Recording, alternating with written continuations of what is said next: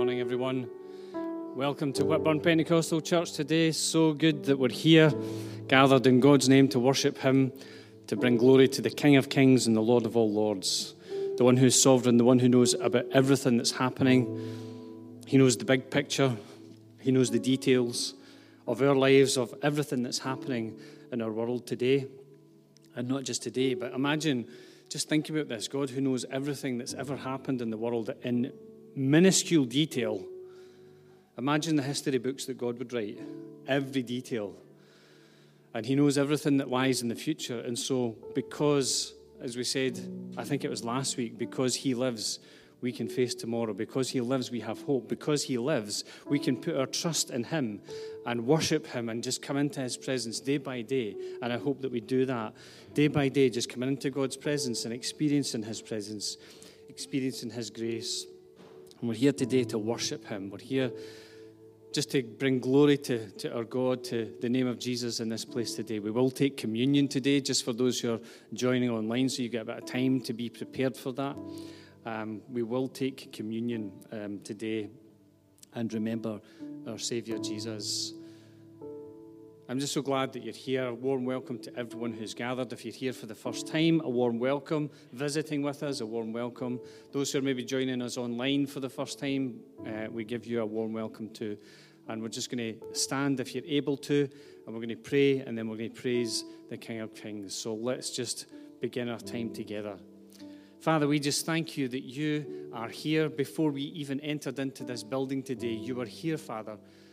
Father, we have come to meet with you today. We've come to sing praise to you. We've come to give glory to the King of Kings and the Lord of all Lords. And Lord, we just ask that we would experience your presence in this place today. Father, that we would experience your presence. May the Holy Spirit come today. Holy Spirit, we welcome you into this gathering to come and do what you want to do in this gathering today to speak, to move, to touch, to comfort, to heal, whatever you want to do today, Holy Spirit. We ask that you would come and move amongst us. Father, we just covet your presence.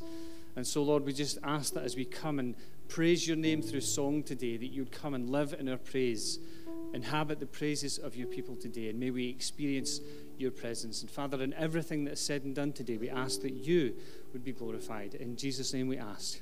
And all God's people said, Amen. Amen. Let's praise Him.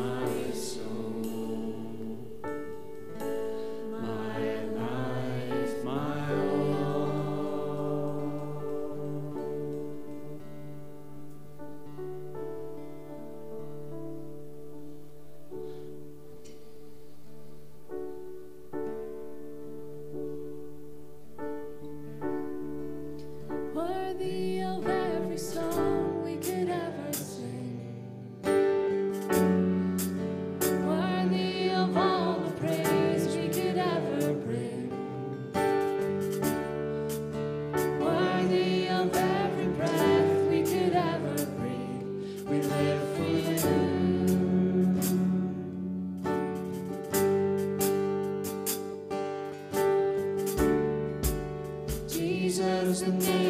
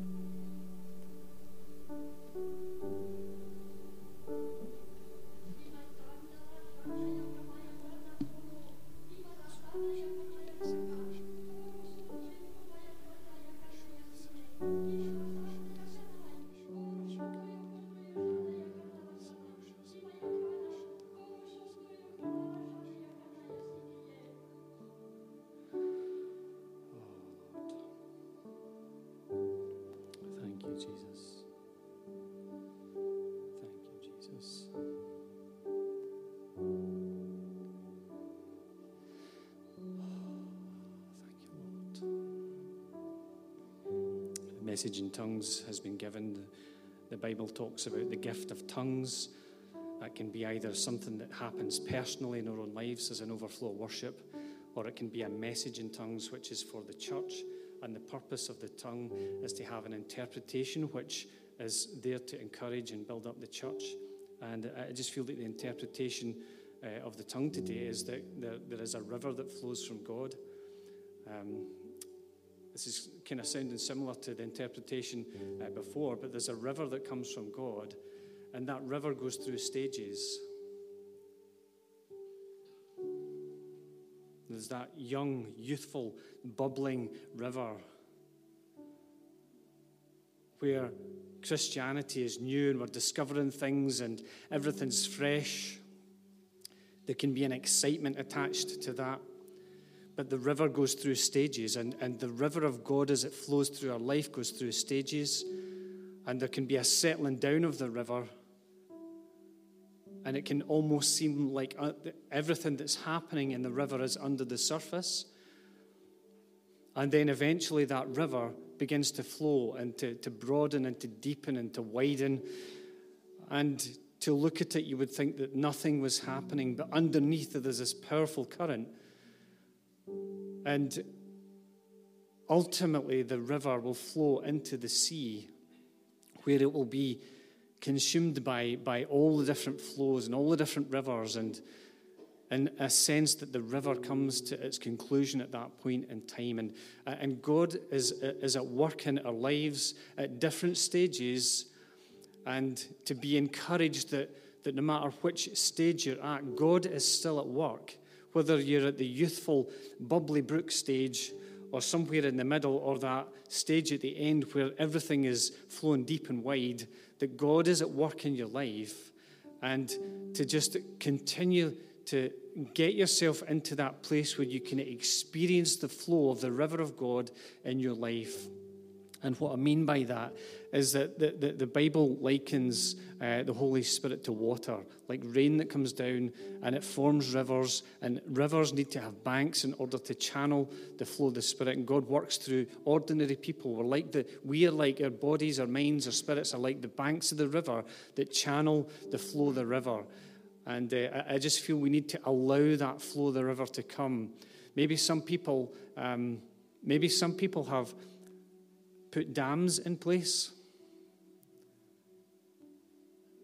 There's maybe things in your life where you've just kind of tried to block the flow of the Spirit in your life.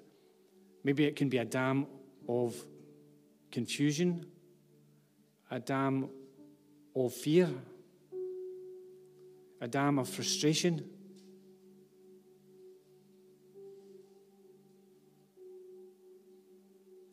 And maybe, maybe just over the last couple of years in particular, some people have just felt like there's a dryness in, in your life and that the river isn't flowing. I just want to encourage us to, to open up to the river of God and, uh, and just to, to, to just get into the, the flow of what God wants to say and what God wants to do in your life today, this week, this month, this year, in the years that lie ahead, to get into the flow of what God wants to do, do in your life and just to be totally open. Don't put blockages into your life that will stop the flow of the river. One of the blockages, and um, I'm just kind of saying this as it comes to me, uh, one of the blockages in, in, in, our lives that can stop the flow of the, the Holy Spirit is, is sin in our lives. When we've, when we've got sin in our life, when it's unconfessed, when we don't repent of that sin, when we don't recognize that sin before God and it will, it will always be a blockage to the river of God flowing in your life. And so, if there are things which you need to confess today as we come to take communion in just a minute or two, then just let's take a moment to confess those things before Him today. The Bible tells us in relation to taking communion that we need to examine our own hearts. And so, Holy Spirit, we ask that you would come and that you would examine our hearts today Test me and know my anxious thoughts, the psalmist says. Search us, search the very deepest parts of us. Father, we ask that you would come and that you would search the riverbed of our heart. And Father, that you'd remove any blockage. Father, that you would show us anything that we need to deal with in our lives that would hinder the flow of the Spirit in our lives, that we might be clear channels for you to work through. Because, Father, we live in a world that, that needs that needs you. Father, more than ever, we live in a world that needs you.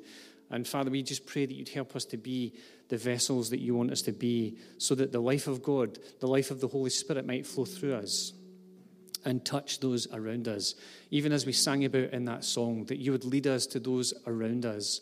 Father, those who are in need, those who have never met Jesus yet. And Father, we pray that you would move us.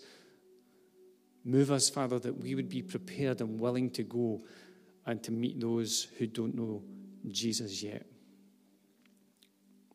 I just wanted, as we focus on communion, to realize that Jesus is the fulfillment of Old Testament prophecy.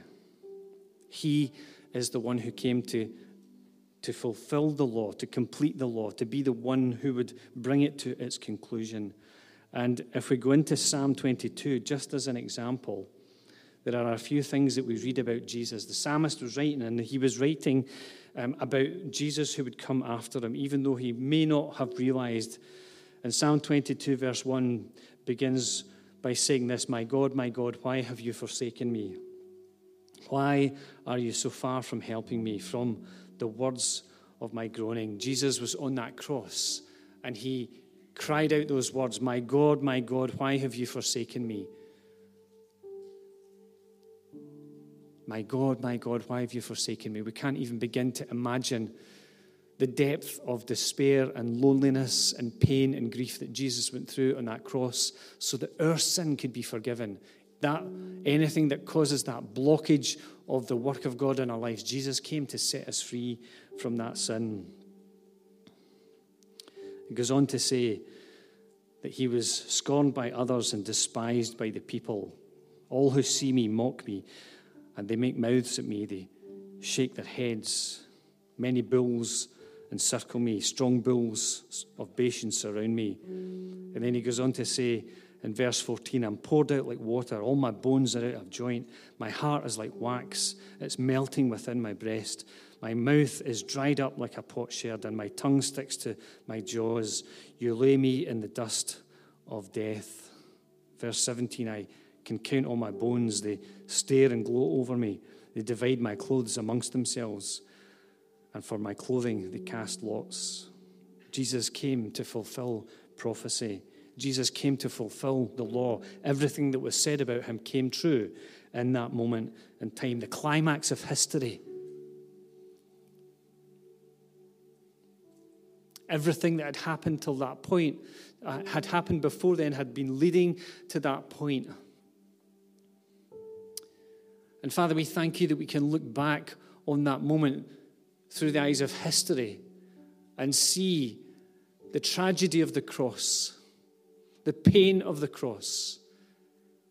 But Father, we thank you also that we can look back and we can see that there was a stone that was rolled away because Jesus' death was not able to hold him. It was not able to keep him down. The devil thought that it was his end, that Jesus had come to a finish, but he rose on that third day. Father, we thank you that He is seated at your right hand right now. And Father, that Jesus lives and that He prays for us. Even in this moment, He prays for us. He stands alongside us.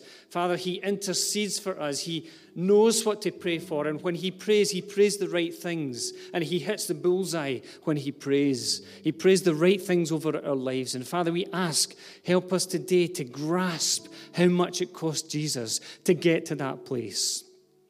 Father, we thank you that your word says that it was for the joy set before him that he endured the cross. He moved through that, that cross, through that journey, and he rose on the third day. And Father, we thank you that he is ascended and that he is alive. And Father, as we take bread and wine today, Father, help us to remember that body of Jesus which was broken for us. Help us to remember that blood of Jesus which was shed for us.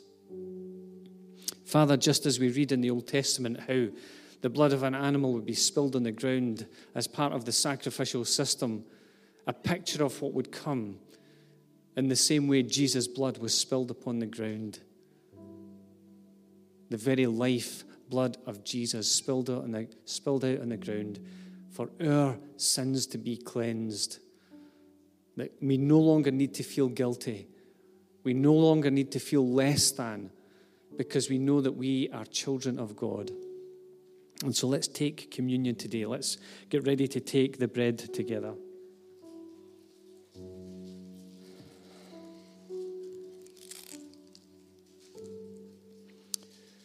And Father, we just thank you for this bread which reminds us of that body which was broken for us. We can't even begin to imagine what that was like. Father, we don't take that for granted today. Help us never to take it for granted. Father, help us to apprehend and to grasp more and more what it meant for Jesus to endure what he endured on our behalf, that our sin might be forgiven. The perfect sacrifice for not only our sin, but the sin of the world. And so, Father, as we take this bread, we remember that body which is broken. In Jesus' name.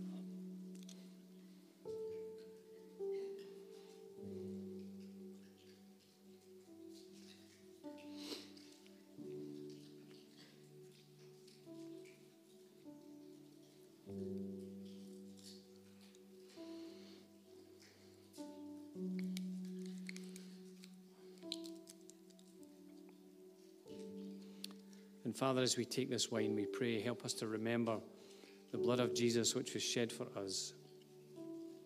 And Father, again, we ask, help us not to take it for granted. Father, that you would help us to really think, meditate upon, grasp the very depth of what we're, what we're doing today. And Father, we, re- we recognize that there is healing to be found in the name of Jesus because of what he endured for us. Father, Isaiah said this by his stripes we are healed. And Father, we ask that we would experience the healing of Jesus. Father, there are people in here today who need to experience healing, bodily healing, emotional healing, mental healing, spiritual healing. Father, there are those in our church who maybe not in the building today, maybe joining us online, who need that touch from you. Father, people who are feeling very vulnerable just now, and we ask that you bring peace into their lives. Father, that you bring healing into their lives. And Father, as we take this blood, may it be a reminder to us of that completed work of Jesus when he said on that cross, It is finished. Let's just take wine together.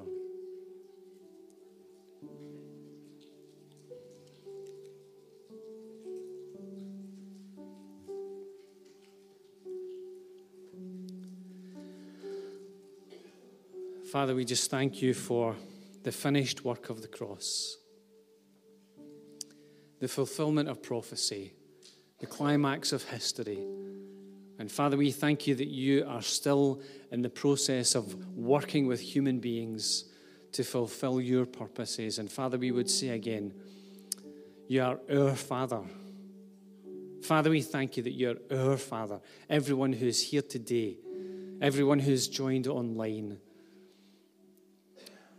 Father, as we gather alongside other churches across our nation today, Father, as we join with churches who will worship you, maybe already have had their service, Father, we think of those uh, in Eastern Europe who feel such a threat just now. And Father, we ask that they would just experience your presence, experience your presence in worship, experience your strength and your fortification, Father.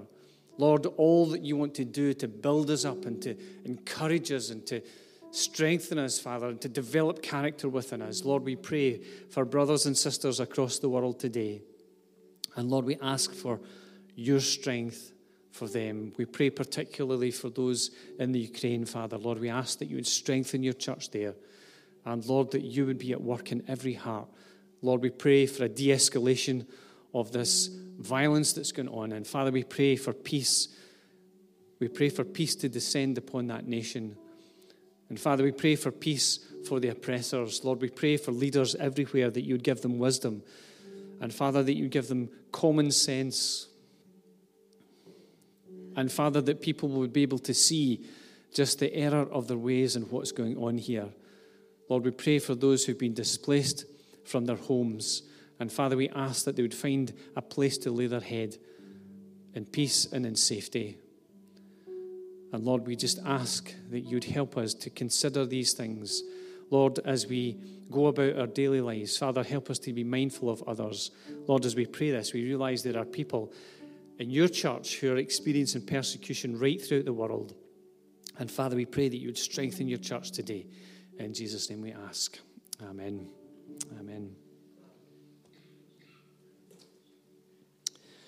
Amen. Thank you, band, for leading us. Um, just love being in God's presence. I love to worship God through song. It's great to experience the presence of God um, as we sing, as we lift our praises to Him. And uh, I, I, just hope you're as blessed. I, I, feel just really blessed today, just being here. So I hope you hope you feel the same. Oh, I do need to do this, but hopefully not for much longer. Uh, track and trace malarkey. This is quite a good solution for knowing who is all where in the room. So there we go, done that bit, not forgotten. And uh, I'm just going to make a few announcements, Courtney, if you could just put that wee uh, slide up for me. Um, I will email out about the missions offering. If you have not had the chance to contribute to that, there is still an opportunity uh, to do that either directly or, or uh, through the church. There's little red envelopes up in the back, so you can still do that. We have already made a transfer uh, into that offering, and I'll communicate that via email rather than doing all the public announcement stuff because we are online and uh, we're open to the whole world. Um, tonight we'll have a short time to pray for prodigals. Uh, Bobby Sim will be leading that, so looking forward to that. Um, uh, Monday morning, uh, sorry, I forgot I had this thing. Um, Monday morning at 9.30 we'll be praying on Zoom. Uh, Wednesday evening praying at 7.30 on Zoom. And just to remind you that this Friday coming in the church, in here, we will have uh, Clem Ferris with us. Um, some of you will remember Alan Ross being with us last May. Uh, Alan is a prophet. Uh, Clem is actually Alan's mentor. Um, and so this, is, this has all come about through our connections with Alan. Uh, so I would just encourage you to be here. We'll have a time to worship God and then just allow Clem to, to bring something of the Word of God and you know, if, if the Spirit moves that way to prophesy into the church, to prophesy over individuals, um, I encourage you to be there, to be here, sorry, not there somewhere else, be here on Friday night. Um, and I just pray that we experience the presence of God. And then next Sunday, it uh, will be Vision Sunday. I'll be communicating something in my heart for the vision of, of, for the church here, and maybe just get into a little bit more depth in that than I have done before on other occasions. Can I also once again put out an appeal? We need people to get on board and learn how to do sound. We need to people get to have people get on board and learn how to operate the camera stuff and the media stuff. We need to build up the tech team in the church and if you're able to, willing, interested, you will be trained. Don't think I'm too old to know how all that stuff works. You're not. Um, if, yeah, and you're not too young to be involved either. So, to the young people and the even younger young people, I'm looking at some in here today, there's an opportunity to do something that's really exciting and developing in the life of the church. So, uh, if I can encourage you to get involved in that. Today, I want to consider prophecy in the church. I'm realizing that I've got very little time to say all that I want to say, but I'm going to try. On Wednesday night last week, I went out for a walk to pray, to get my head into the right uh, gear for running the prayer meeting on Wednesday night. So I went out for a, a walk and I prayed. And as I was praying, there was an old song that came into my head. And it's a song that I sung in the Sunday school at Zion Hall when Ron Hayton was the pastor. Does anybody remember Ron? Not many people. Okay. So that church is now called Gateway Church, and Andrew Smith is the pastor. Does anybody remember Andrew Smith? Okay, okay. So, and the song that I sung in the Sunday school there was I'm too young to march with the infantry, ride with the cavalry, shoot the artillery, tempted to do all the actions. I'm too young to zoom zumo the enemy, but I'm in the Lord's army. Yes, sir. Does anybody remember that song? You need to be old to remember that song. and I love that song. I don't know, I don't know how you think about yourself. I I think about myself as a Christian soldier. I've been really challenged by what's been going on in our world as I look at that. But, but I think about myself as a spiritual soldier, waging war against a spiritual enemy. And I remember those early days as a kid, singing songs like that. There's a big book in my office that opens out. It's a big, wide, long book called the Bible Panorama Book. I meant to bring it out, but I forgot. And I remember my dad being my Sunday school teacher and taking me through the big picture of the Bible and showing me this macro view of what God was doing in his world. And I remember one of my preparations for entering into the ministry was my induction service. I think I've probably missed a slide. I did miss a slide. That's our Sunday school back in those days. I, I think I counted, there's over 60 kids in, in that picture. Can anybody spot yours truly? Yeah? Well, you've maybe seen this picture before. That little enthusiastic guy there, that was me back then. And uh, one of the things I was saying there is that part of my journey has been my induction service into the role as assistant pastor here. And my dad, sorry, I didn't think I would get emotional when I said this, but here I go. My dad was one of the speakers that night, and he got up and he said, I've had one of the most challenging things to do ever as a preacher to share, share a word in 10 minutes. And he did that. And he really challenged me, but he also outlined some of the path and some of the journey that I would walk. He said that I would be challenged for my faith, challenged for my feet, and challenged for my fatherhood. I've got the message if you want to listen to it. But one of the things that he said, and he quoted 1 Timothy chapter 1, verse 18. He says, This charge I commit unto thee, son Timothy, according to the prophecies which went before thee, that thou by them mightest war a good warfare. I thought I was far enough away from this to say it without getting emotional, but I'm not, obviously. War, a good warfare. You see, at that point in in, in my life, God had already been speaking prophetically into my life. And this thing, War a Good Warfare, was something that was repeated on the 23rd of August 2008 at a pastor's gathering. And one of the people who was prophesying over me, John Jack, prayed that very same thing. He prophesied that war, a good warfare.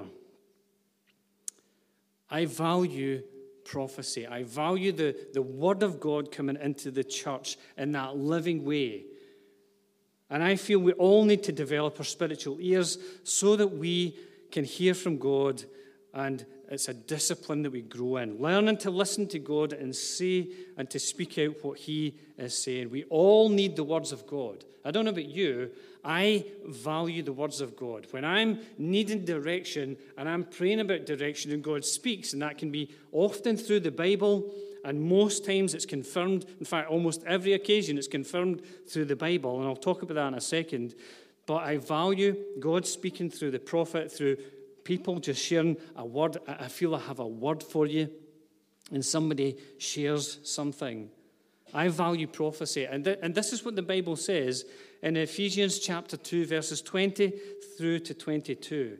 In the church, so the church is, sorry, built upon the foundation of the apostles and prophets with Jesus Christ himself as the cornerstone. In him, the whole structure is joined together and grows into a holy temple in the Lord, in whom you also are built together spiritually into a dwelling place for God. We are the church. God lives in the church. God speaks through the church. God moves through the church.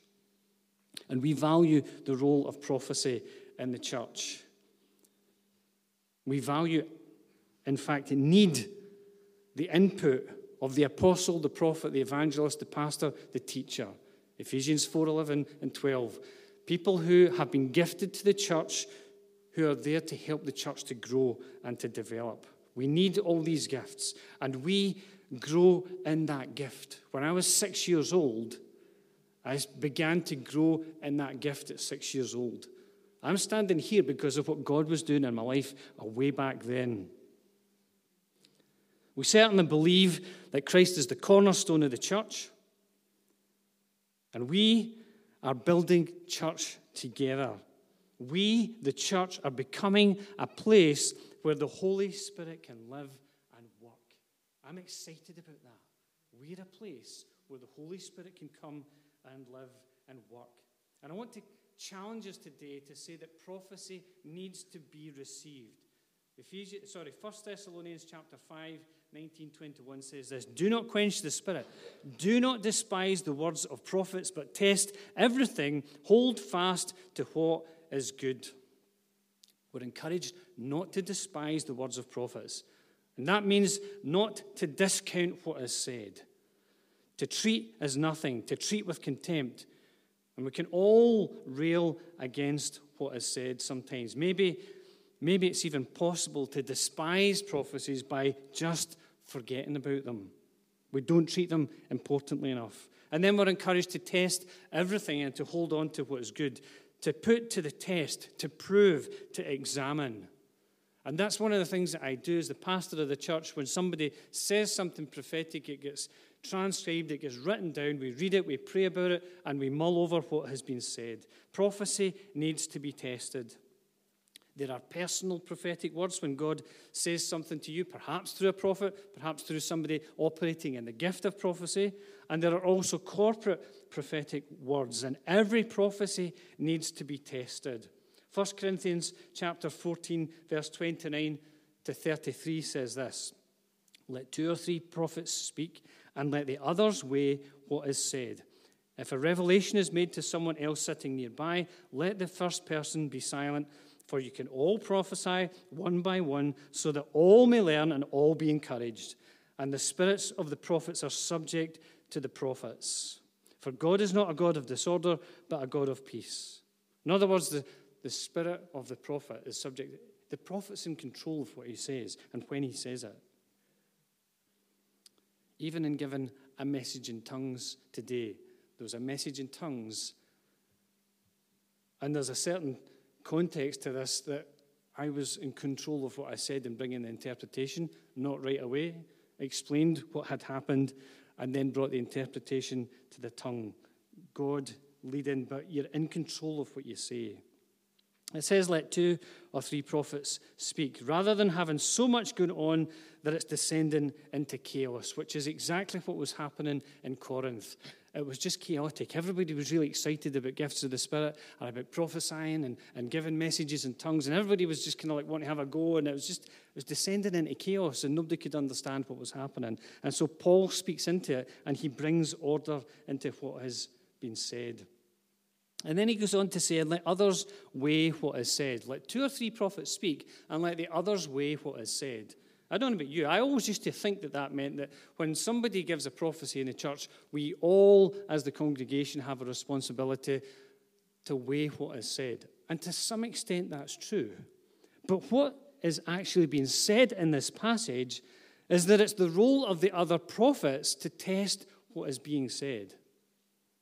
Now, I I, I, tried to understand this in the original language. And as I was trying to understand the words in, in the Greek language, that's the conclusion that I came to. I thought, I've been seeing this wrong this is what I think this is meaning. And I asked one of my tutors uh, to explain what he felt it meant. I've asked a number of people actually to comment on that particular verse. And they all said the same thing. It's the other prophets that need to weigh what has been said.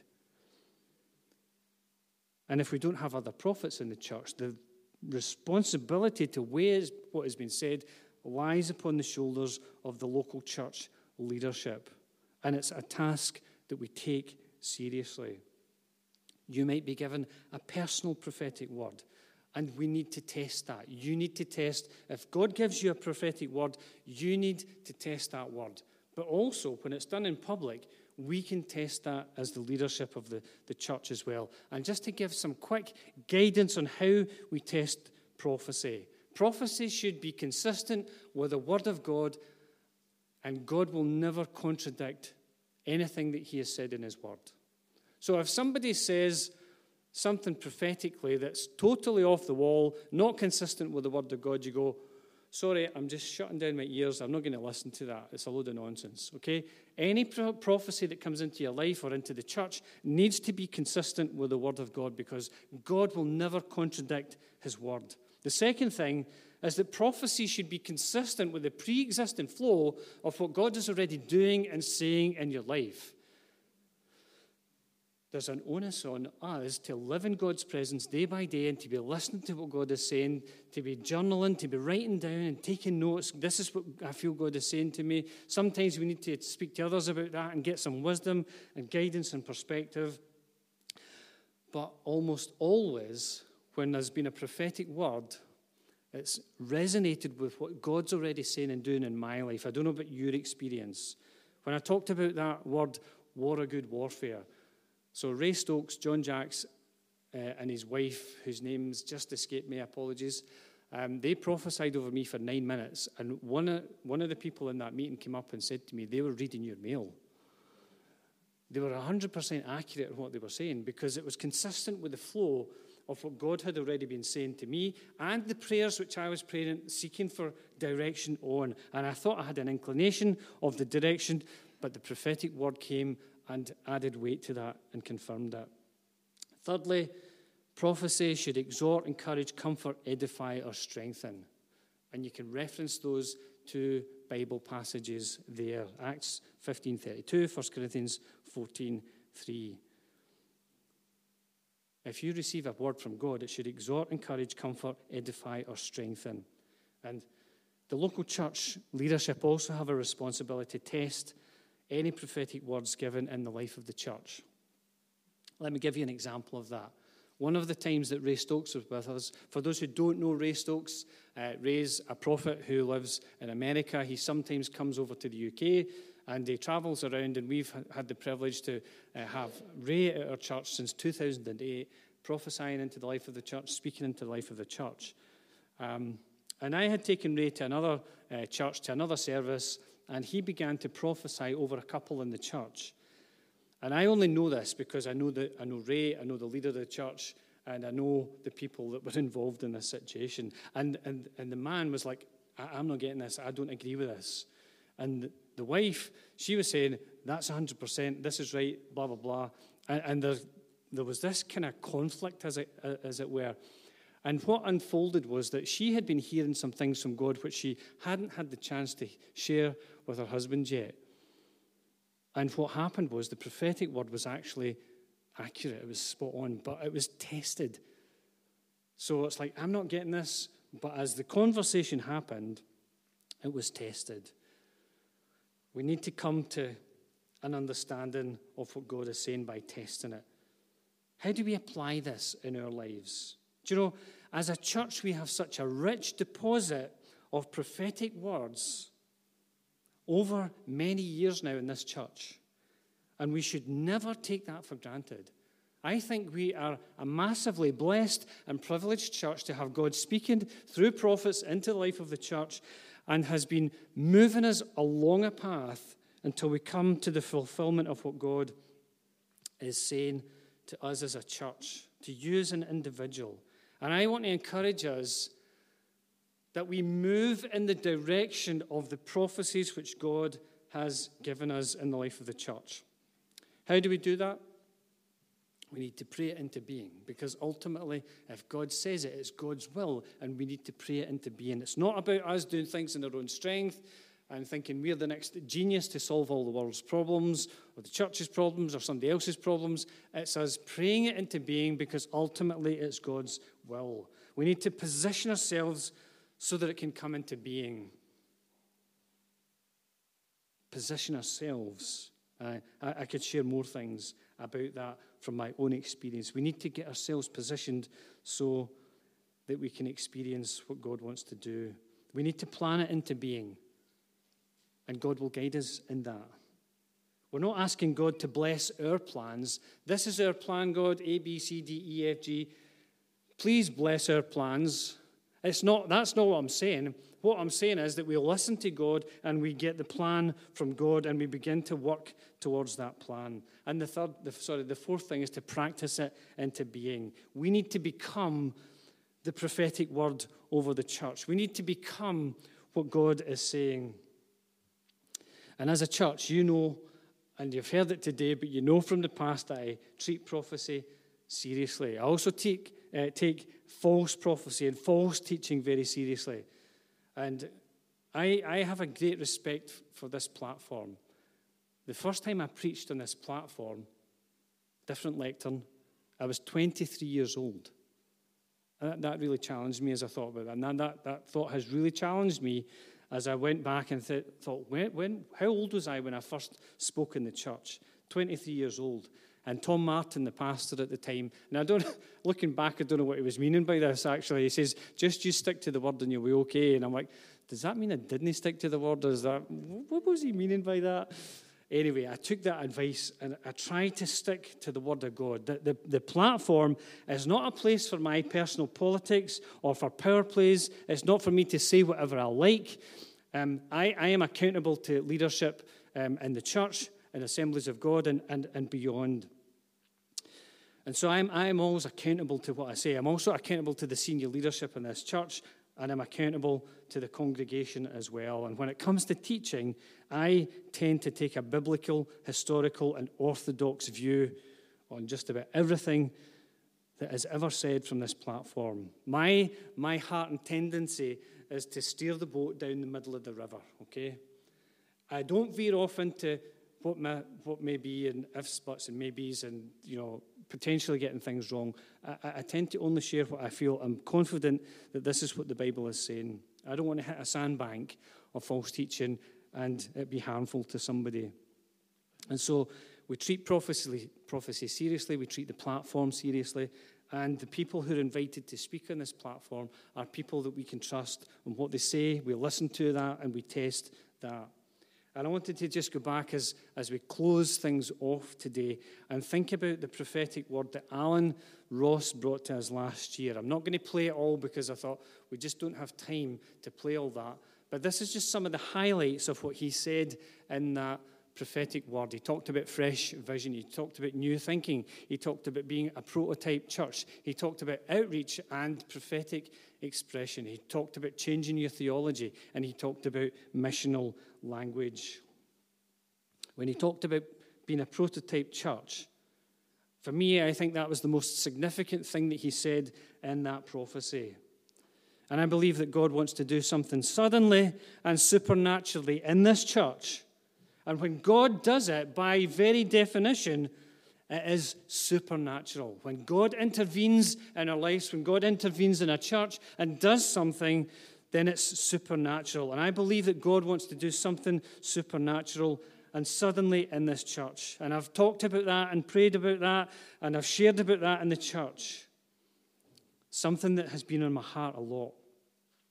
And Alan gave us that word last May. And not long after that, in my devotions, I read this This should be our aim and our prayer to be a church worthy of imitation, where the gospel rings out not only in our local area, but everywhere. The aim is not empire building, but gospel spreading. Paul does not commend the Thessalonians for the size of their church. We don't know how big it was. Instead, he commends them. You're the message. And as I read that, I thought, this is the voice of God speaking. and confirming what he's already said. One of the other things I wanted to highlight from that is that phrase, I'm changing your theology in the process. And I know that that statement created problems for some people, and I suspect created problems for others that just haven't said it yet. But I want to suggest that it's not quite as controversial as it sounds. Put simply, theology is the study of God and how we articulate our understanding of who He is. It's not questioning our core belief in the Bible as the inspired Word of God, creation, the Trinity, the doctrine of humanity, sin, the work of Christ on the cross, which we've celebrated on, uh, in, in our communion service. It's not questioning salvation, the church, heaven, hell, all these things.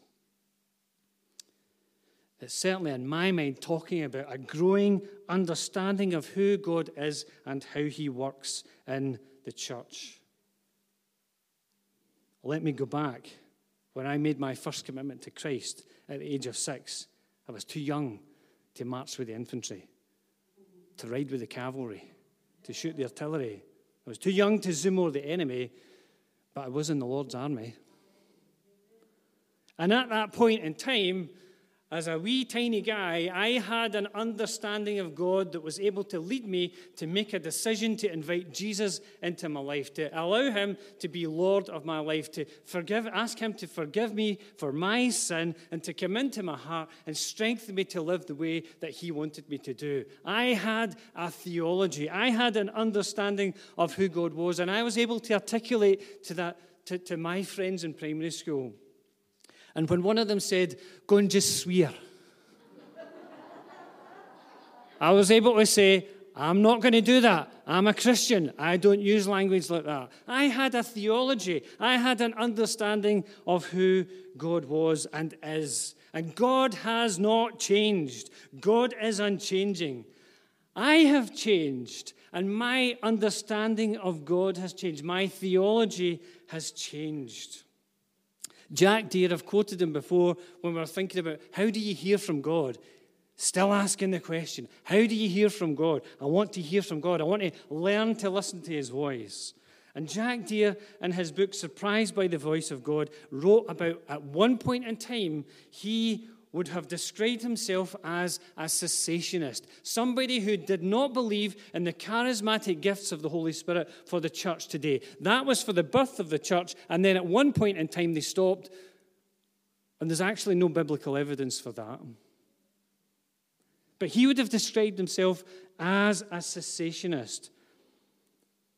And a careful study of the Bible, and coupled with his experiences, he changed his theology. He understood that God speaks and works in a different way, in a way that challenged him, challenged his, his paradigms, his understanding, how he thought about how God, who God is and how he works.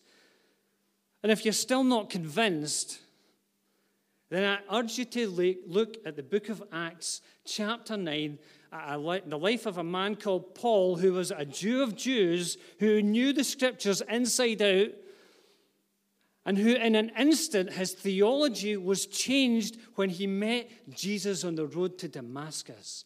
He had an encounter with Jesus that changed his theology, changed his understanding of who God was.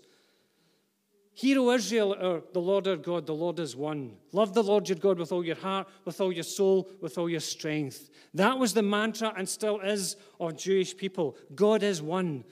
And then Paul realized that God is more than one. He is one, but he exists in three persons Father, Son, and Holy Spirit. His theology was changed. If you're still not convinced, go into the next chapter of Acts, chapter 10, and look at the life of Peter, who was a Jew challenged by God to go and meet a man called Cornelius, a Gentile man. And it all happened under the inspiration and working of the Holy Spirit. And his theology was challenged. He had to eat food that was not appropriate for a Jew to eat. He had to go into the house of a Gentile, which a Jew was not allowed to do. Why? Because God's heart is for all people. And his theology was challenged and it was changed. He, he still struggled with that. Paul gave him a hard time because he was not encompassing of the Gentiles later on.